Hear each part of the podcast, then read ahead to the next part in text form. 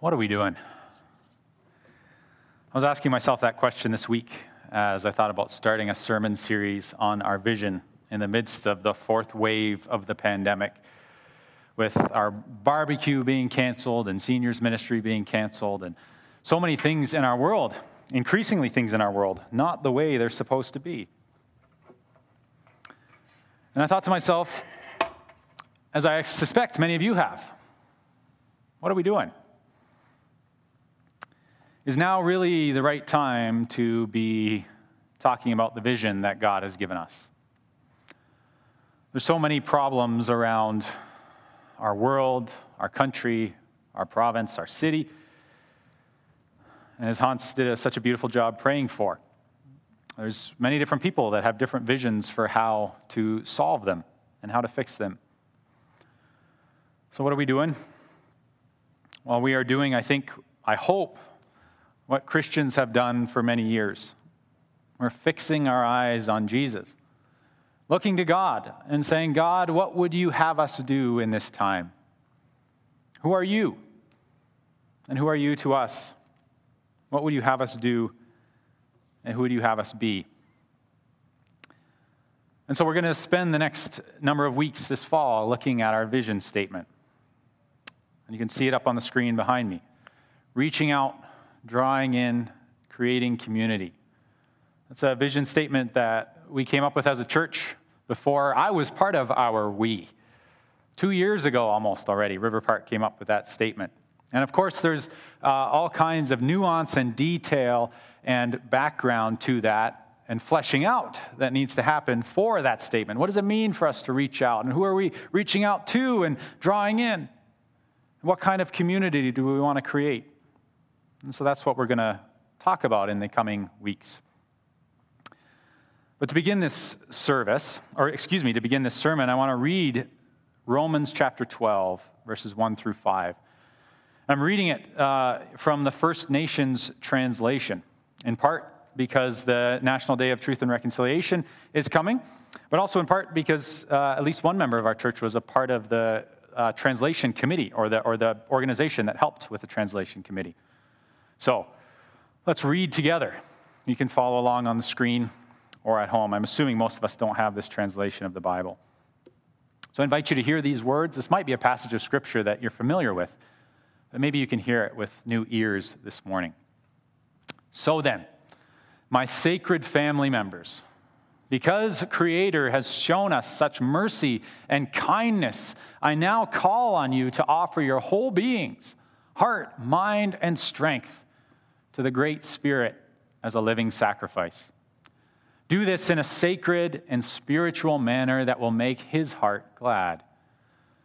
Do not permit the ways of this world to mold and shape you. Instead, let Creator change you from the inside out in the way that a caterpillar becomes a butterfly.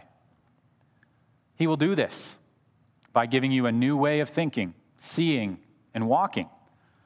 Then you will know for sure what the great Spirit wants for you things that are good, that make the heart glad, and that help you to walk the path of becoming a mature and true human being. Because Creator, in His great kindness, has made me a message bearer, I give you, I give this message to each of you. Do not think too highly of yourself. Instead, understand that the great Spirit calls us to different purposes in answer to our trust in Him. For just as our bodies have many different members, and each member has a different purpose, it's the same way with the body of the chosen one. We are members of his body, and each member belongs to the others. So far, the reading of God's word. As we begin this new series on our new vision statement, reaching out, drawing in, creating community, I get the joy to exhort you as God's people, the people of River Park Church, toward, as I see it anyway, two tasks First, to see and understand how our vision statement is rooted in the biblical mission of God and God's people. And second, to live into what it means for us as River Park Church to, to be a part of God's diverse and unified family, and to play our part in building God's kingdom together. Sermons, as God's word comes to us in many different ways, it's never just for hearing, it's also for applying it to our lives and for living it in our world. Pastor Harrison and I have worked many hours together already on this series, and we're planning on many more. And while I get the honor of preaching about three quarters of the sermons, I just want to acknowledge his partnership in our ministry together uh, and in these sermons going forward. It's been instrumental, and I continue to value it and value partnering with him greatly. Um, we also look forward to hearing him as a congregation several times during the course of this series. You can see the title slide behind me. We've titled this sermon series Mosaic Diverse People, One Family. Because Paul's words to the Romans, which I just read a few minutes ago, summarize what it means for us to be a Mosaic church. In Christ, we, who are many, form one body, and each member belongs to all the others. I know at the outset, as I asked, that there are those of us that are asking, what are we doing? Maybe you think to yourself that this vision for a diverse congregation and one family is, well, sounds beautiful, but maybe it feels unrealistic. Or you look around and wonder, where are all the people who are look different from me, who are different from me? I encourage you in this season, in this difficult season, to continue to ask those questions. Continue to reflect, to wonder, and not just to ask those questions in, this, in the quiet of your own heart, but to share those questions with me, with others. It's in dialogue and in asking and really seeking an answer. That God promises that when we ask, when we seek, we will find, that when we ask and when we knock, the door will be opened. So let's continue to wonder. But as I already said, I want to, in this series and in this morning's sermon in particular, encourage you to see how our vision statement is rooted in Scripture, in the story of God, and how we are called to participate in the ongoing story of God. And I'm going to argue this morning that the picture of a diverse people making up one family is not just uh, a is not just biblical in the sense that it's a, it's a valid biblical uh, interpretation, but that actually that one uh, diverse people making up one family is actually the biblical uh, the biblical way to read scripture. It's the inescapable goal. It's the end of the biblical vision of the kingdom of god. What we're going to see especially next week the people from every nation and tribe and tongue and language gathered around the throne worshiping the lamb. And I'm going to challenge you to see your part in it, to see what it means for you to participate in the mission and the vision that God has given River Park Church. Because after all, life in the kingdom of God is not first for other people. It's for us. It's for those of us who hear the words of Jesus and who receive the word, or who, who call God our Father, who receive the words of the Lord. It's for us to be changed first. The pattern of our world is sitting around waiting for everyone else and everything else to change. But each of us as Christians needs to be transformed by the renewing of our minds. The transformation that Paul talks about in Romans 12 is hard work. It requires attention and focus, self sacrifice and study. And most of all, it requires God's love and His grace. And so it's my prayer that as we dive into Scripture together, as we continue through this sermon series together, that we will begin to under, understand ourselves as a congregation and our context better, but also that we will learn to grow together and make room for each other to flourish in that community that we are creating as we also reach out and draw in, guided by the Holy Spirit.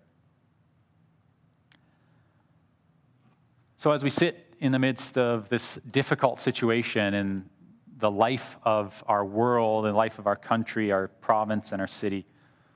I want to be I want to focus our energy or focus our attention this morning on God.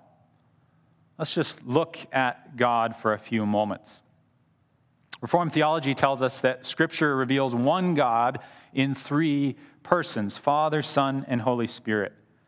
The Athanasian Creed, one of our three Reformed creeds uh, that goes all the way back to the 200s AD, talks about the Trinity this way. It says, We worship one God in Trinity and Trinity in unity, neither blending their persons nor dividing their essence.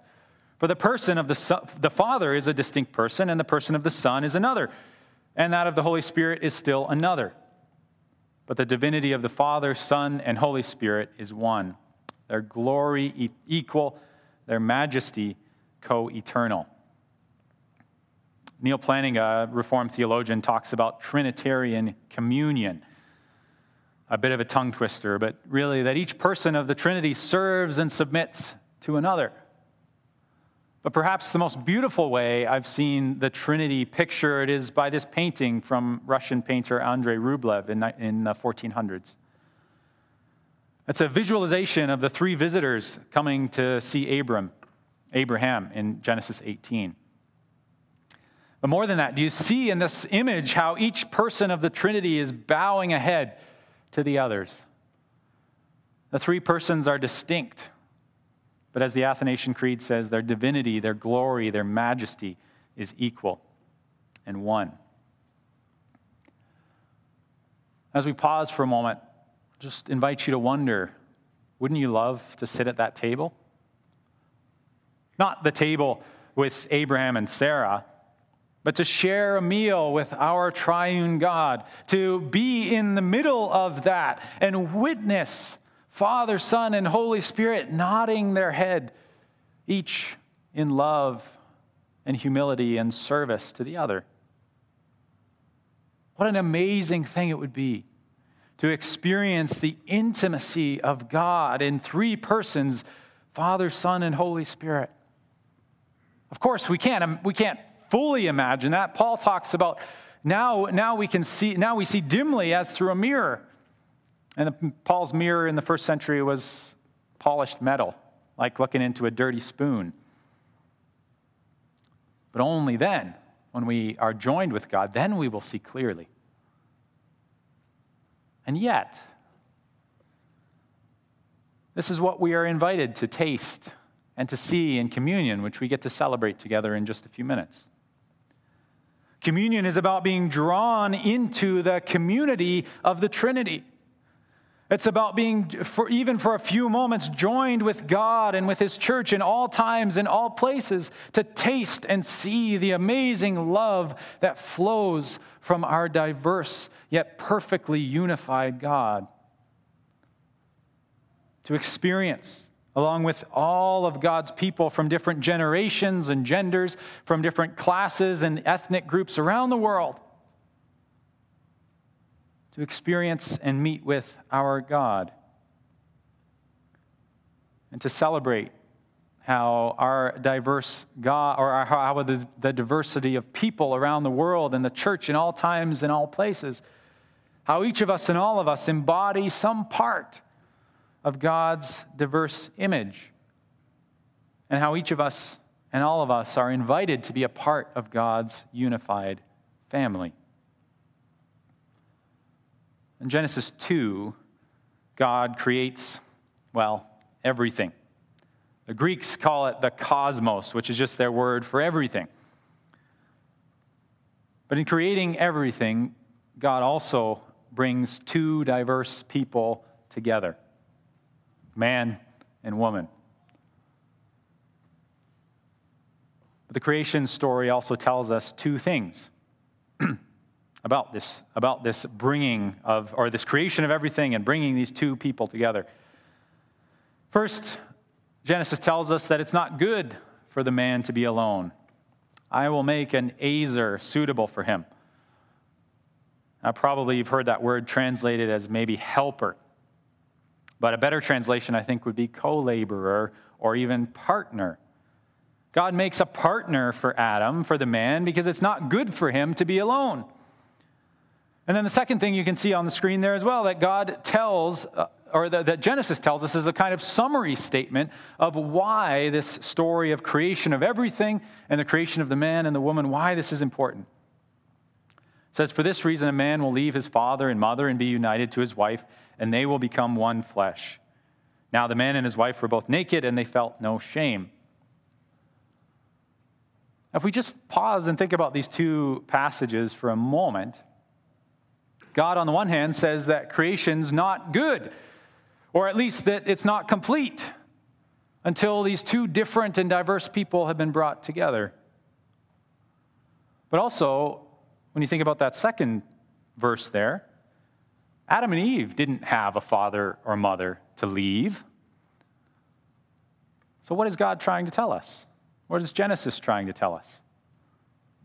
Well, as, as the New Testament goes on to illustrate, Adam and Eve are the representative heads of the human race. Just the next chapter, Adam calls Eve the mother of all the living. Well, Paul reminds us that Adam's role as a representative head when he says in 1 Corinthians that in Adam all die. I keep using this word diverse because Scripture pictures for us that every human being regardless of our age or generation, our gender, our social status, our ethnicity. Every human being traces our spiritual ancestry, our spiritual parentage back to Adam and Eve. So, Adam and Eve, or this story, is not first a story about what it means to be married, it's a story about what it means to be human. It takes all of us as humans to image God well. It's not good for one of us to do it alone. Adam and Eve, and all of us who come after them, have the ability and the responsibility to bear God's name and to bear his likeness, to bear the image of our diverse but unified God. We are a diverse people. But it, it's only as one family that we're able truly to image God well and to, to more fully get a picture of who God is and how He's working among us. And so, as we begin to think about what does it mean for us as a community to reach out, and who are we reaching out to? Who are we trying to draw in, and what are we welcoming them to? What kind of community do we want to create? Or more importantly, what kind of community does God want to create in our midst? This is our jumping off point. We are reaching out to diverse and differentiated people we want to invite to be part of one family. And we're intending to draw people into our family and trying to create a particular kind of community. Not just a social club for people who are mostly the same anyway and just need another thing to do together on the weekend, but a mosaic church diverse people from different generations, from different genders, social statuses, and ethnicities. People who celebrate our differences, who are eager to learn about and love each other, who are united in our love for God, and most importantly, united in God's love for us. So then, when we reach out, when we draw in, and when we create community, and this is really important, we're not hoping that people will become more like us, whoever we are. We're hoping that people will become more like God. That they'll become better image bearers of God, that each person will begin to see herself or himself as a partner in sharing the diverse but unified image of God. Now, I know that I keep using this word diverse, and I know when I say that, I think most of us think first of ethnic diversity. And our minds go there because each ethnic group is already familiar with generational differences and gender differences and socioeconomic differences. Ethnic diversity is just the most noticeable kind of diversity. But if our vision, but our vision is one that we can't do by ourselves, not, not as one. or not alone. If we're going to be the kind of community that represents the image of God well, then we want to be and we need to be the kind of community that welcomes the image of God in everyone we meet. To be the community that is excited to love and to understand and to cultivate the image of God in everyone we meet. And so we celebrate that youth are different from seniors, that each group has its own dignity and its own needs. We don't ask youth to act more like seniors, and we don't ask seniors to act more like youth. They're good enough at doing that on their own. I had one of our seniors this morning tell us that he was 39.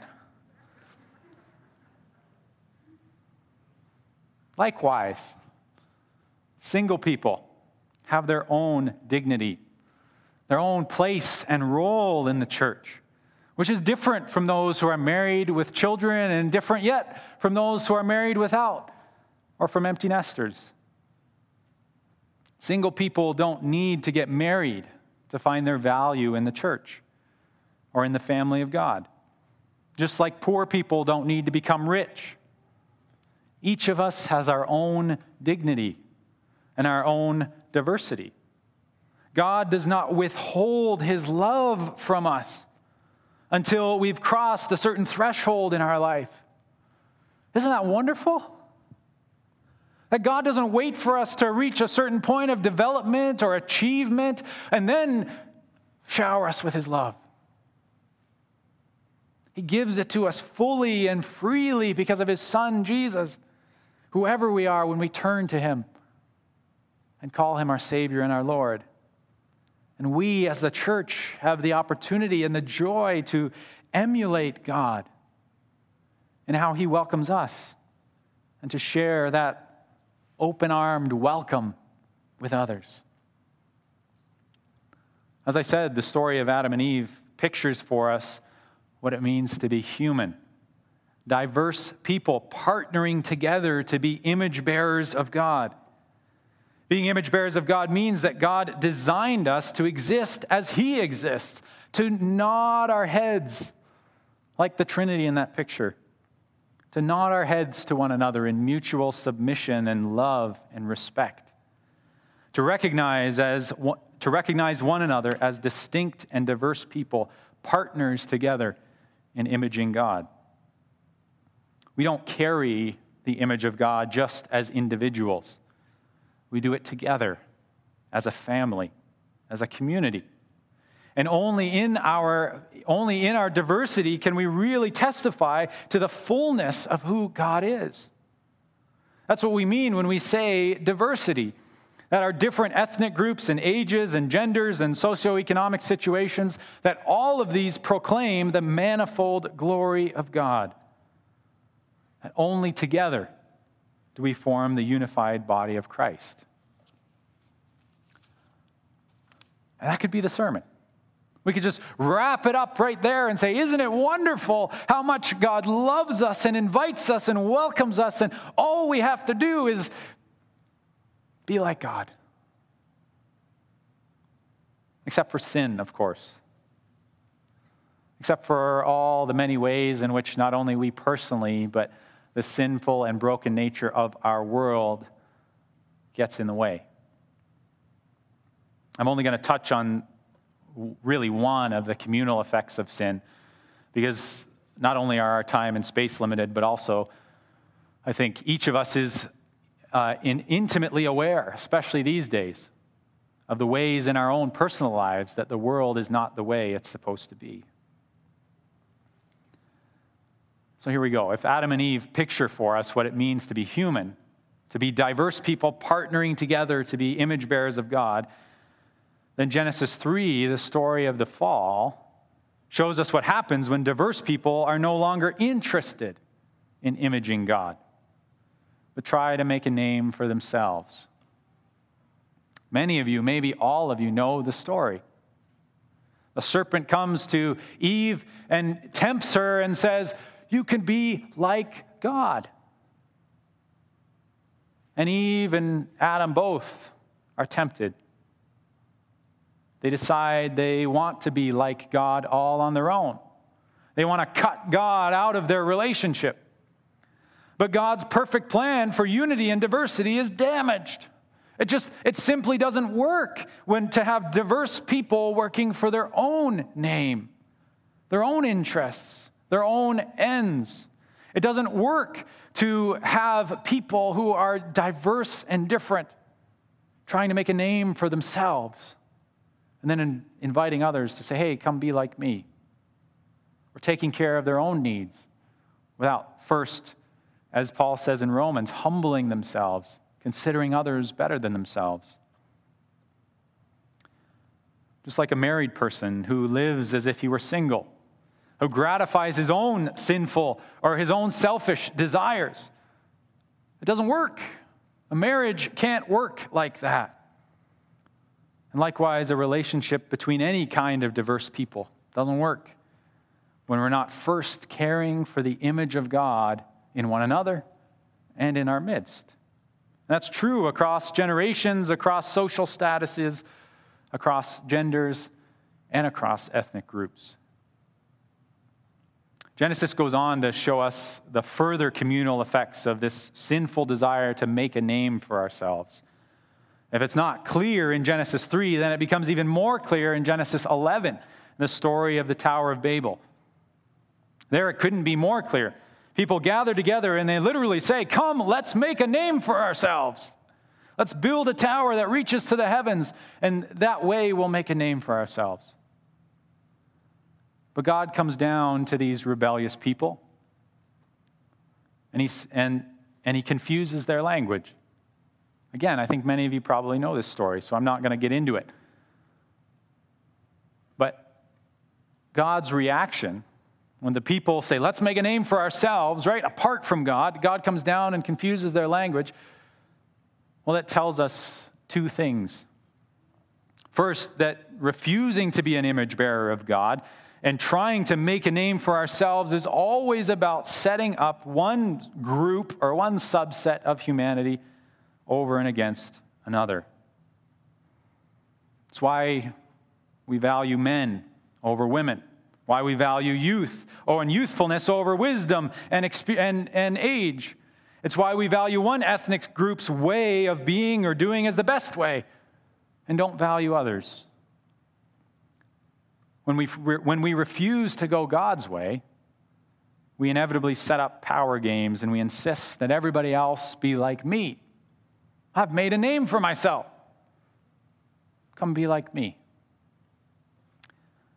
But the second thing that this story tells us in Babel is that God's solution to the problem of unity, to the lack of, or to people unwilling to honor the image of God in one another, God's solution to the problem of unity is more diversity, not less. God is not trying to make diverse people in our world fit into one frame of a white man and a white woman and a few white kids who all speak English. English was a barely a, a, a speck in the great great great grandfather's eye.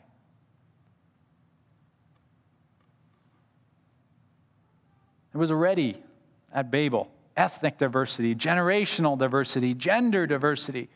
And what does God do with people who are trying to exercise coercive power? He adds language into the mix. Why? The beautiful diversity of God's world keeps us from being able to exercise coercive power over each other.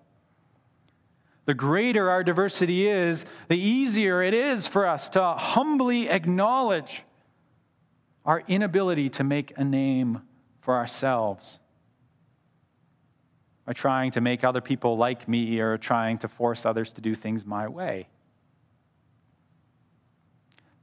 So when we see diversity, we can celebrate that each of us and all of us, in our different ways, form a different part of the image of God.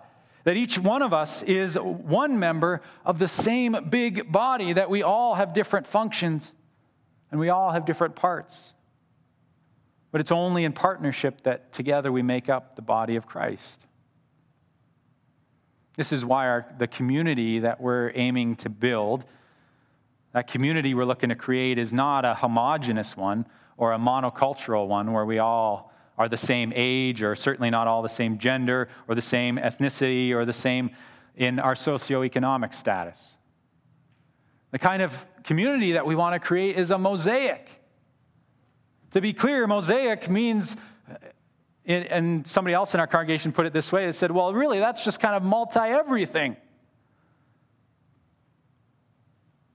Mosaic means that we value as equal partners people from different ethnic groups. That we also, within those ethnic groups, see and celebrate different situations, different family situations single, married, family, and children, different generational groups, different genders, different socioeconomic realities.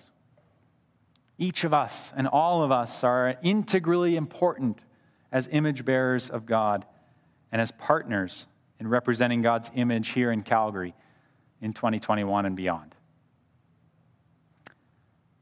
The model that those of us in the major group might think by default when we talk about multicultural ministry is a model that I think we have to unlearn.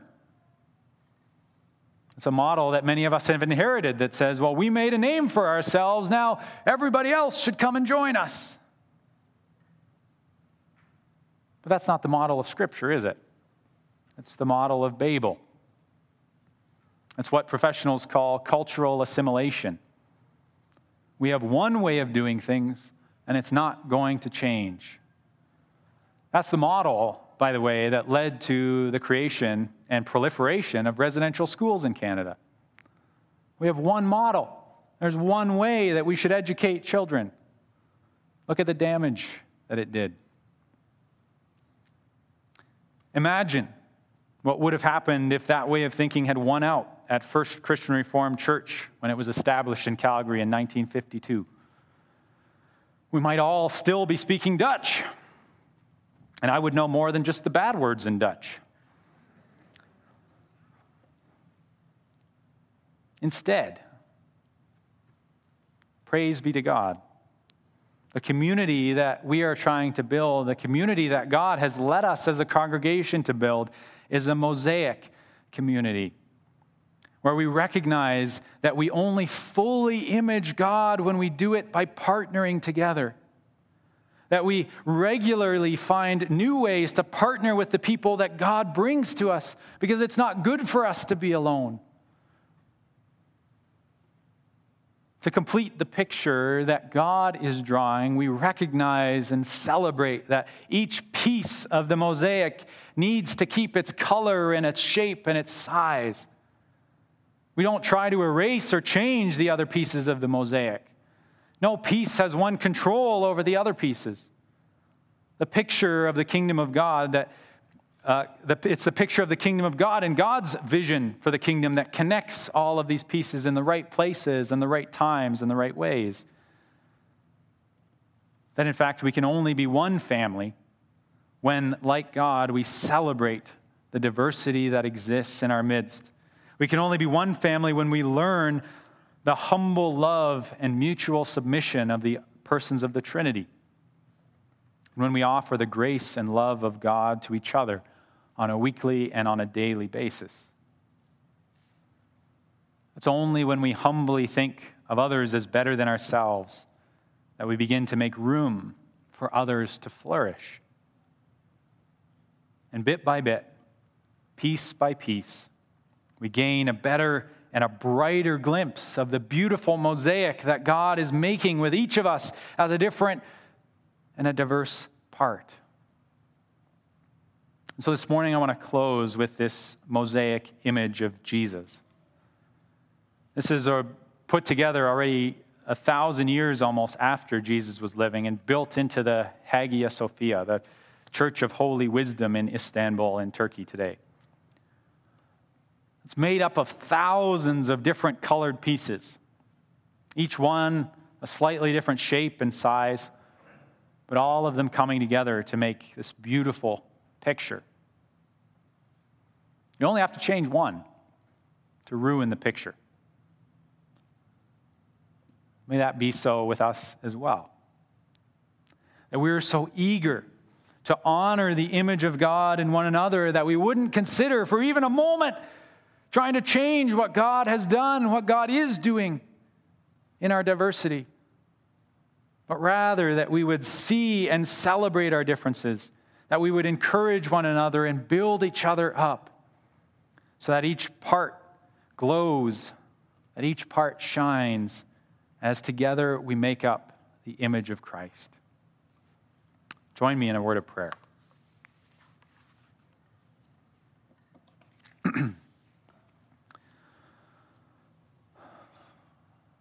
Father, we end this message with the question that I began What are we doing? Your vision for your people, a diverse but unified family, is so great and so expansive. God, we can't do it on our own. It might seem nice, it might seem beautiful, but also impossible to many of us. Unrealistic. But God, we thank you and praise you that you have not called us to follow you alone. That you have sent your spirit to dwell in our rich to dwell richly in our hearts to fill us with all the gifts and everything we need, to humble ourselves, to empty ourselves of the desire for making a name for ourselves, and instead, Lord, to be filled with your love, with your peace, with your humility, and to share all what you fill us up with with those that you have set in the community around us both here at River Park Church, in Altadore, in Calgary, and beyond. God, meet us this morning. You promise that your word will not return empty. So as we hear your word read and proclaimed this morning, we ask also that we would meet the word made flesh as we celebrate communion together. It's in Jesus' name that we pray. Amen.